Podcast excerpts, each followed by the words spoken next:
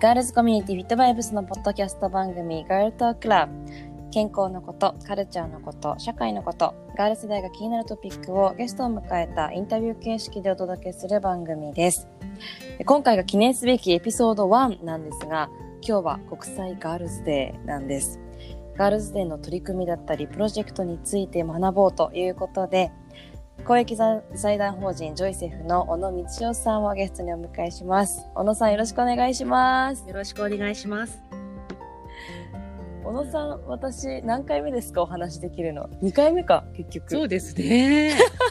でもね、なんか意気投合しちゃったから2回目って感じがしませんね。そうそうそう。なんかあの、ヒットバイブスと、なんか一緒に何かできないかなと思って、私の方からご連絡差し上げて、はい。そう、今こういう流れになってるということなんですけど、ねはい小野さんのお仕事内容というか、活動内容でいうとどういったことになるんでしょうはい。あの、私はですね、国際協力の NGO、ジョイセフというところで、もう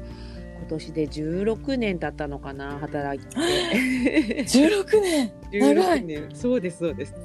はい。で、ジョイセフは世界の女性を支援をしている団体なんですね。はい。妊娠出産時に亡くなる、えー女性が今でも、えー毎日毎日約800人いるんですけれども、うんうんうんまあ、そのほとんどが途上国の、まあ、今日ですね国際ガールズデーということで、まあ、まさにはい。女の子が、えー亡くなっている現状があるんですね。それをですね、えーまあ、日本から支援しようということでジョイセフは立ち上がっているんですけれども、うんうん。もうこの団体実は52年も、はい、日本で生まれてそうはい、そうなんですよ。はいはいはいはい。はい、まだまだ歴史も低いうん団体なんですが、まあ、この分野で活動しているのは、まあ、本当に稀な組織でありまして、うんうんはい、うんそういう意味ではジョイセフにとっても特別な日国際ガールズで、みんなに海の向こうの女の子たちのことを、まあ、考えて思いを馳せてもらいたいななんて思っています。はい。ジョイセフも歴史があって、はい。そうなんですよね。で、私自身も、あの、ジョイセフに入ったきっかけっていうのは、本当にはい、カンボジアの友人をその出産の時に亡くしているっていうことがあったんですね。ねなのでまあ、日本では考えられないことが、まあ、途上国、信じられないことと言いますかね、想像がでしがたいことが、うん。はい、途上国では起きているっていうことをその時に知るわけですけれども、うんうん。まさにこの安心して安全に産むことが当たり前な国とそうでない国っていうのうんがなという現状ですかね。うんでも私たちあの実はジョイセフってあの海外の支援だけではなくてはい。あの2011年の東日本大震災の時からは、はい、日本の被災地でも活動をはいはいはいされておりまして、うんそこからなんですけども日本にもさまざまな問題課題があるなそうですよね。すごく実感しておりまして、うん今は本当にそういう意味では、えー私、アイレディという、えーまさに上野さんにはアイレディというところで、アイレディのプロジェクトでご一緒はいしていただいてますけれども、はい。まさにこの活動で日本の女の子たち、もう若い、えー女性、うん男性をね、エンパワーしていこうという活動も取り組み始めたところです。はい。アイレディはいつからやられてるんですか？そうですね、アイレッジが立ち上がったのが2016年からなんですけれども、はい、もう今年で4年に経つ活活動ではあるんですが、はい、あの、まさにこのアイレディって、レディは LADY という、ね、頭文字ですね、頭文字。私たちこれ、I LADY って、あの、動詞で使ってるんです。レディって女性なんですけれども、はい。それがすごい面白いなと思って。そうなんです。で、L は Love の頭文字で、はい A はアクト、行動する Act アクションを起こすの Act ですね。で、D は Decide、うん決める、決断するという頭文字で、で、最後の Y はですね、yourself というところで、はい。あ、そういう意味がそれすべてこう、love yourself, act yourself, decide yourself っていうことで、自分の大事にして、自分から行動して、自分で決める。で、こういったことが、まあ、いろんな方、もうすべての方がね、みんな入れていければ、もっともっと社会は良くなるだろうっていうことで進めたうんうんうん。活動なんです。実際の活動内容で言うと、なんかどんなものが挙げられます？あのーまさにジョイセフって、えっと、セクシャル・リプロダクティブ・ヘルス・ライツってすごく噛みそうな長い まさに。性と生殖に関する分野で活動をして、はいえー、先ほど申し上げた通り国際協力で途上国で亡くなる命を落とす女の子を救う活動ってまさにこの性と生殖のところを、はい、そこを支援しないと女の子たちが妊娠出産時に亡くなる女の子たちが減らないので、うんうん、分野で活動してきているので、まあ、日本の中でもやる場合はこの性のことですね。性、うんうん、このところの分野で関わるところのもっともっと正しいことを知って、ね、知ることで自分を守る知識を身につけることができるので、うん。うん、そんなことをですね、アイレディでは、えー、展開しているところであります。そうやっぱなんかこう知るってすごく意外と難しいことだなって思っていて、はい、そのヒットウェブスにもそのなんて言うんだろうな、まあ、トレーナーだったりとかインフルエンサー活動しているリーダーの子たちがいて、はい、女子大生たちもたくさん所属してるんですけど、はい、なんかなんだろう。なんかこう知りたいけどどうしたらいいかわからないとか、うん、学びたいけど場所がないとか。そうなんです。ねこれだけインターネットで情報が溢れている時代だからこそ本当にどれが正しいのか悩むという。そうそうそうだと思う、はい、情報がいっぱいあるから。そうなんですよね。逆に悩んで悩んでいろんな情報だけがあるからどれを選んでいいのかなっていうことで、うんうん、私たちの調査の中にもすごくそういう問い合わせが、はい、増えていますね、うんうん、あそうなんだ、はい、なんかそういった意味ではコミュニティとしても、うん、こうやってこう話し合えたりする場所っていうのはすごく素敵だなって、えー、思っています、はい、アイレディ。ありがたいです。こういう場所ではい。こういう話をさせていただくこととてもありがたいです。ね、はい、ありがたいです。まあ、あの今回ゲストに来ていただくことになったのは、まあ、あのフィットワイブスとしてもなんて言うんだろうなこう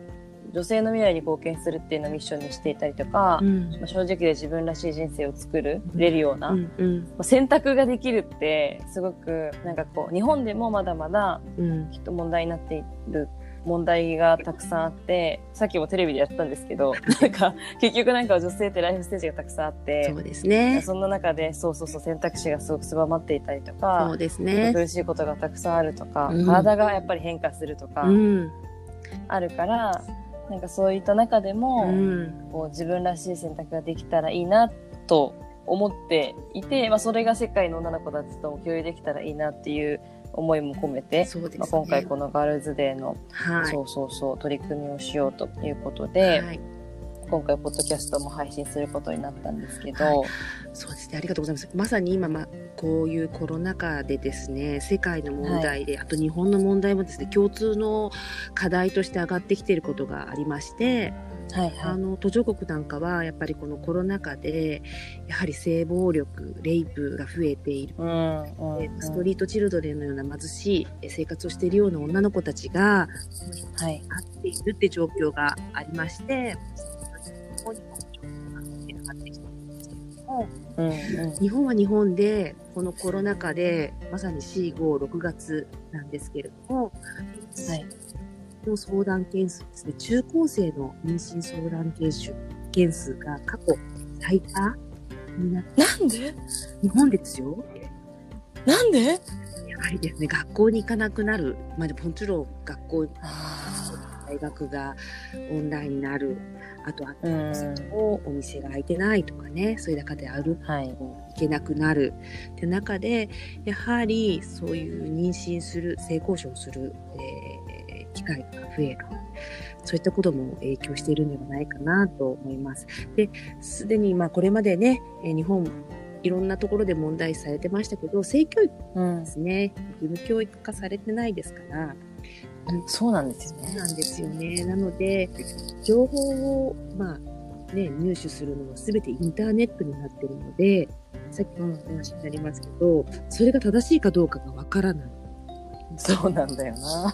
相談するんですよね。うんうんうんうんうん。そういったことが状況としてあるということで、先ほど言った性と生殖って、なんか聞き慣れない言葉かもしれないですけども、非常に私たちの生きていく中で、一言ではないというんですか、誰にも関わること、うんうんうん、だっていうことですよね。まあ、自分はもちろんこう自分のね周りの大事な人たちも関わることだから、はい、もそう考えたいなと思うんですけどやっぱりコロナのこの感染拡大の影響で、うん、まあ、いろいろ変化もあったじゃないですか。そうですまあ日ね。本でもそういった問題が出てきたりとか、はい。なんかお世界の女の子たちっていうのにフォーカスすると、はいなんか変化としてはどんなのが挙げられます？やはり先ほど言ったように、その性暴力、性被害がコロナで増えてしまっているって中で、うん。あの望まない妊娠ですよね。妊娠が増えると、あはい実はこの世界の妊産婦の死亡っていうのですね。妊産婦っていうとどうしても日本だと20代後半から30代っていうイメージがあるかもしれないですけど、はい10代の子たち、まあ、今実は本当に今のこの現状世界の10代の、えー女の子の死ぬ原因死因ですねのうん1位の理由が妊娠出産中絶なんですよ。ああ、辛い。そうなんだ。中絶っていうとえ？って思うかもしれないですけど、うん。病院で中絶をするのではなくて自己流の中絶であったりうん。薬によったり、えーまあ、本当に、まあ、農薬のようなものですよね。薬とうん。あとは本当に暴力的にそのお腹を殴るであったり。うん。自分の膣にですね本当にあの非衛生的な針金のようなものを入れたりとか。あ。想像するだけでもちょっとね目を、ね、追いたくなるような話なんですけれども、はい、世界には起きていましてでこういった。中でそういったレイプの被害性暴力による被害によって本当に妊娠を望まない妊娠をした女の子たちがそういった中絶によって亡くなる危険性可能性は高くなってきているんではないかなっていうのを私たち女性は今危惧している状況で、はい、活動を止めてはいけないなと思う中でもそうですね。実者がですね医療従事者の支援、まあ、医療従事者がいやコロナの対策に追われるような状況になっちゃっているので。そっかそっか。その人数も足りてないというか。ね。うんうん。はいうんえあります。そういった中だと、まあなんかそういう現実があるということを、まあ私たちも今知っていくわけなんですけど、なんかこうで、なんだろうな、今できることとか考えるべきことっていうところで言うと、そうですね。まず私、今回、あの、お話をさせていただいているところで、印象に残ったことをぜひ、あの、SNS とかでシェアをしていただくっていうことをまずやっていただきたい。あの、一人でも多くの方に、この世界の女の子の現状を知ってもらいたいなっていうのが、この国際ガールズデーにお願いしたいことがまず一個ですね。はいはい。あとはですね、あの、身近な取り組みとして、今、ジョイセフでとても人気のあるのが、えーチャリティーピンキーリングはいがあるんですね。えー550円で販売しているんですが、えー今、あの、ジョイセフの、ね、ウェブサイトで、チャリティーピンキーリングと検索するとすぐ出てくると思うんですけれども、はい。小指デザインも可愛いですよはい、ね小。指にするリングで、えーいろんなたくさんな種類があります。で、うんあのーそれ2色でできているんですね、このアクリルで。はい一つはいはえー自分のための色。もう一色は海の向こうの女の子のための色っていうことうん。はい、展開しておりますので、この550円のうちこう100円がですね、えー今言ったような途上国の女の子へのですね、支援活動に寄付になりますので、そういったえーチャリティーピンキーリングを購入して身につけていただくってことも、私たちとしては大変ありがたい支援活動になりますね。うんうんうん。これ多分あの、今すぐこう、ななんだろうな、私たちができることなのかなって思って、はいしかもなんだろう、シスターフット的な感じで、みんながそうなんです。お揃いはいでつけて、なんかこうね、発信したりとかするっていうのそうもなんで、すすごく素敵だなと。はいうん。あの嬉しいことにですね、SNS、インスタグラムで、もう本当に映えるピンキーの、はい、写真をですね、皆さん投稿してくださって、私たちジョイセフが投稿するよりも、フォト素敵に ペアしてくださっているので、非常に私たち、はい、ジョイセフがそれを見させていただくっていう形をとって、逆だ。みんながハッピーですそうですよ。ねこれはすごく、はい。で、しかもね、このメッセージがすごく素敵で、例えば、あの、今私もサイトを拝見してるんですけど、グリッターネイビーとライトブルーのリングは、あの、すべての女の子が自分の意思を持てますようにって。そうなんですね。はい。一つ一つのリングに、はい、テーマと意味を、はい。すごく素敵と思って、私もこれ久しぶりに購入しようかなって。例えばまあ、ゴールドだったら、すべての女の子が平和に暮らせますようにとか、そういった願いがね、はい。込められてるから、はいこう二つの色が重なって、はい。自分と世界がつながって、ねで女の子のか、ね、ことを思えるっていうのが素敵ですね。はい。ありがとうございます。はい。まさに、これもぜひね、うんうん、ぜひぜひ、あの、ジョイセフがいつも、あのね、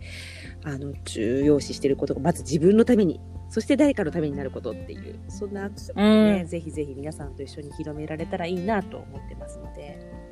自分のために、そして誰かのそうですね。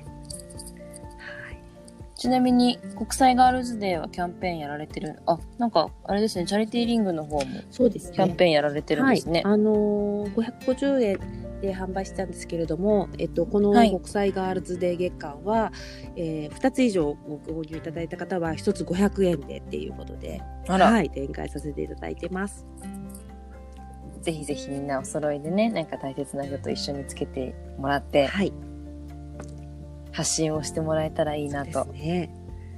思います。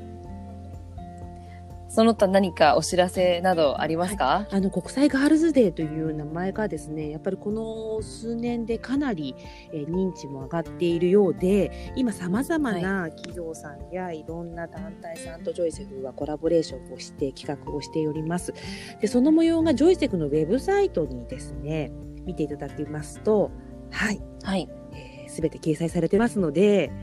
はい、10個近く いろんな企画が あります。えーオンラインイベントが中心だったりするんですけれども、先ほどのようなピンキーリングの企画もありますし、当然ながら、あの、えーいいろんなコラボ企画ということで、はい、うんうんうん。いろんなウェブサイトにですね、コラボレーションしたこのガールズデーにスペシャルな企画ということで、はい、お。させていただいてますので、ぜひジョイセフのウェブサイト、はい、はい。見ていただければと思います。あの、ジョイセフのウェブサイト見ると、いろんな、あの、なんだろう、活動内容とかも、写真も一緒についていたりとかして、はい、ね見れますのでそうですね。まさに今日10月11日に立ち上がったウェブのそのページが、はい、うん立ち上がりほやほやのページができてますので、そこお。を見ていただければと思います。ありがとうございます。いろいろお話伺えて嬉しかったです。こちらこそありがとうございます。楽しかったです。引き続き何かご一緒できるように私たちも頑張ります。はい、ありがとうございます。ありがとうございますは。ゲストはジョイセフから小野道夫さんでした。本日ありがとうございました。ありがとうございます。失礼します。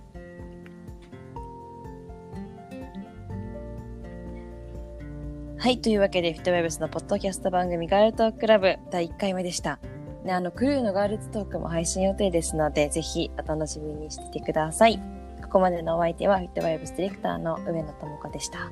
バイバイ。